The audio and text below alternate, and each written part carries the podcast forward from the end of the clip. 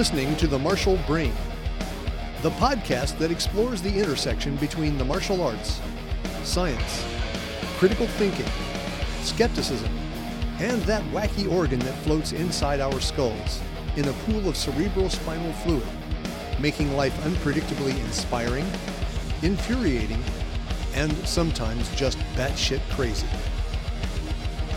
I'm Jeff Westfall for The Martial Brain.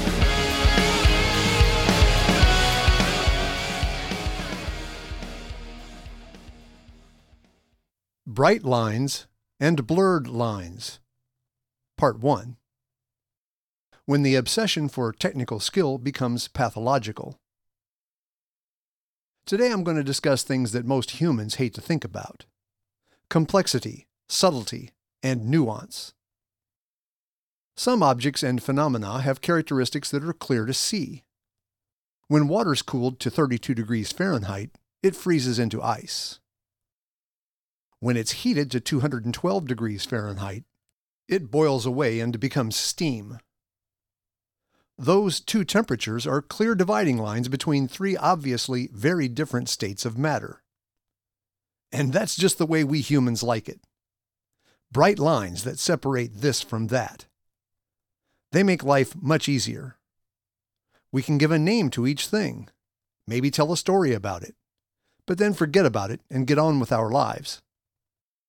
But when the object or phenomenon is a human, with a quirky human brain, things immediately get more complicated. Sometimes much more.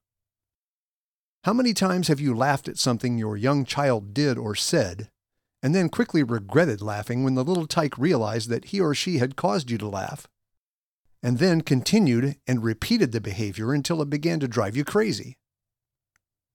And then you were forced to employ the phrase that parents have used in this situation in all the various human languages since time immemorial. Okay, that's enough. Why didn't the child realize when he or she crossed the line from cute to irritating? Obviously, it wasn't as bright a line as the one that divides water from ice. That's why one of the most important jobs for a parent is to set clear boundaries, another name for bright lines, for the behavior of their children. This is just one of many examples of human behaviors that exist on a spectrum, at one end of which is a harmless, or pleasant, or useful behavior, and at the other end of which is at best quirky, but more often harmful, toxic behavior and there's not necessarily a bright line dividing one from the other. Now, how does this relate to the martial arts? Well, actually, there are a number of examples. Today, I'll discuss the simple concept of attention to detail, the desire for technical excellence. This is one of the most important concepts in the martial arts, as well as in life in general. I've heard from more than a few high level teachers that what makes a great martial artist is not how many techniques you know, whatever that means, but how well you understand and execute every small detail of each technique you do know. I agree completely. But is it possible to become too detail oriented? It can be if it causes you to lose sight of the bigger picture. To understand where I'm going with this, First, let's delve into what technique is and why it evolved. Technique is the way you execute a movement. Good technique gives you more bang for the buck, more results with less effort. If you're always on the good side of physical mismatches, meaning that you are bigger or stronger or faster than your opponent to a sufficient degree, you don't have much need for increasing your level of technical skill to survive and prevail in combat. But the development of good technique is what allows you to have a chance at success when you're on the bad side of a physical mismatch. It can also be the case that your opponent is not physically superior to you, but has significant training in the martial arts himself. Without at least an equivalent amount of training, you again land on the weak side of the mismatch. In both cases, technical skill is an equalizer. Good technique also reduces the chance for injury.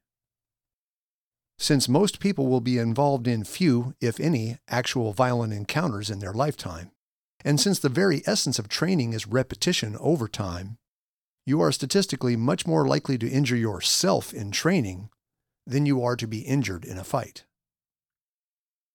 This fact alone makes the pursuit of better technical skill even more important. The physical longevity to which it contributes gives you even more years to improve your technique before your body finally gives out. All this means that it's logical to develop an almost obsessive motivation to work towards better and better levels of technique. But remember that I said almost obsessive. If your focus on technical execution crowds out all other thoughts, you may have crossed that blurred line from positive into negative behavior. Sometimes an opportunity to end the fight or the match, or at least gain a huge advantage all at once, presents itself. But you're out of position to take advantage, at least in a way that is normally technically sound. In situations like this, the only way to take advantage of the opportunity may well be to do something that doesn't even approach elegantly executed technique, but gets the job done because it was there at the right moment. This is sometimes referred to as winning ugly. This happens in football when a right handed quarterback is running to his left and cannot find an open receiver downfield but does have an eligible teammate close by who is open and will only be open for a split second. There's no time to stop, plant his feet, rotate his shoulders, and properly prepare the pass. His best option is to execute an ugly little right handed wrist flip or an awkward left handed pass to this open player and hope that he can advance the ball from there. Now, neither of these passing methods would be considered correct technique for passing under normal circumstances. Indeed, they are frequently referred to as ugly, but results speak for themselves. In the martial arts, similar events occur all the time when your opponent has a momentary brain lapse that gives you a brief but real opportunity that can only be exploited in a way that some purists of technique might consider sloppy. Such lapses are rare when facing good opponents, but do still happen, since we are all fallible humans. For example, there are moments in boxing when your opponent leaves a small opening for a brief moment that only your lead hand can get to in time. But that lead hand is momentarily out of position across the center line, perhaps after executing some sort of defensive manipulation. In such cases, you can land an ugly punch that travels the route that a backhand blow would take, but lands legally with the front of the knuckles. Some coaches might cringe upon seeing their student throw such an ugly punch. I would applaud his or her quick thinking and ability to think outside the box, despite the fact that there's a good reason for the box to exist. When takedowns or throws are a goal, whether it be in wrestling, judo, sambo, MMA, Muay Thai, or whatever else, there will be times when your adversary has a momentary brain fart, standing just a bit off balance, while you are also momentarily out of position for more conventional takedowns. At times like this, you might be able to drop your opponent to the mat by simply pulling or pushing with your hands. Not pretty, but effective. There are naturally many more examples of this phenomenon from many different arts. Now, here's where we get to where an obsession with technique can cross the line. Some athletes are so obsessive about technical virtuosity that they would actually pass up opportunities like the ones I've described, rather than execute a movement that falls short of their standards for good technique. Another layer of this phenomenon occurs when a martial artist refuses to learn or use a technique that is outside the canon of his or her style. Martial artists who are daring enough to commit such a scandalous act risk being judged as having used poor technique by purists of the style. Bruce Lee understood both layers of this pathological obsession with technique over results very well. He was frequently chastised by critics in the traditional martial arts community for being genetically gifted, but having flawed technique. And while no one is perfect, Mr. Lee was actually powerfully interested in technical skill. One reason many of his martial contemporaries loudly criticized his technique was to salve their own jealous egos, to cope with their resentment of his success.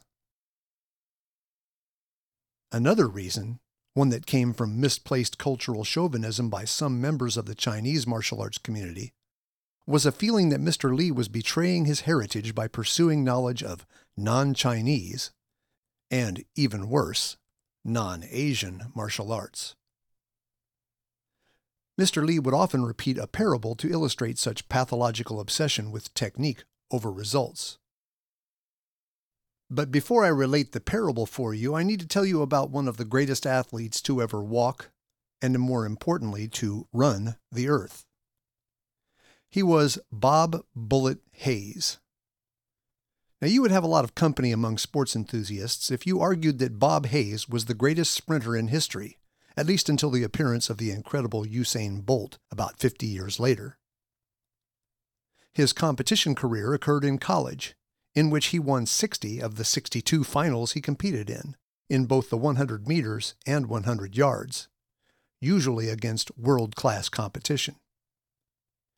He won the gold medal in the 100 meter dash at the 1964 Olympics in Tokyo, setting a new world record of 10 seconds flat.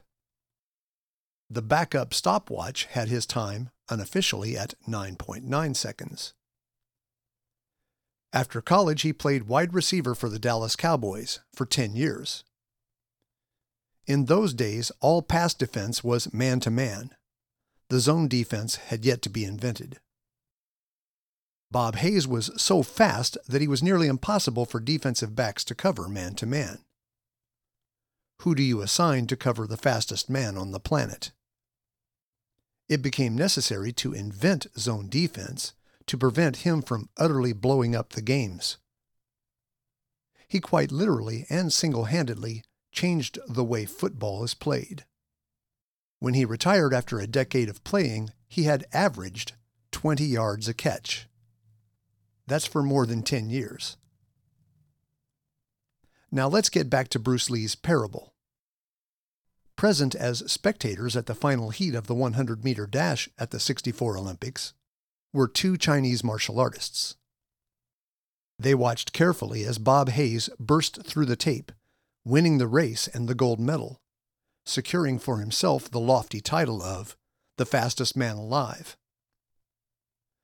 Unmoved at experiencing the privilege of witnessing this amazing feat of sheer speed, and in stark contrast to everyone around them cheering wildly, one of the gentlemen turned to the other with a bored expression shaking his head in disapproval, and asked, Did you see that? Yes, said the other man with a lofty, arrogant tone. His technique was terrible. Did you see his heel come up? Now, this is a brilliant illustration of my subject today.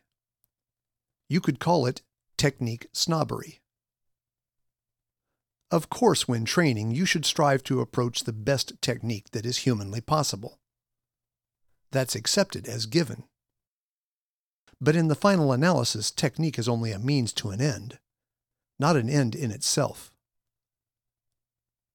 Now, I don't claim to have any qualifications to diagnose mental illness, but I've seen cases of this toxic obsession that to me seem to cross the line into obsessive compulsive disorder. In any case, let me finish with Bruce Lee's immortal words Efficiency is anything that scores. Next time, I'll discuss yet more ways that human behavior can cross the line into the dark end of the spectrum. Anyway, that's what I think. But I could be wrong. Let me know what you think, and check out old episodes of the Martial Brain podcast at my website, rpmartialarts.com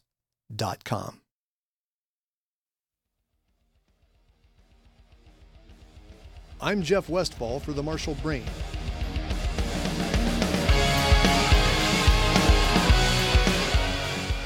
The Martial Brain is produced by Raging Squirrel Productions in association with the Rising Phoenix Martial Arts Academy.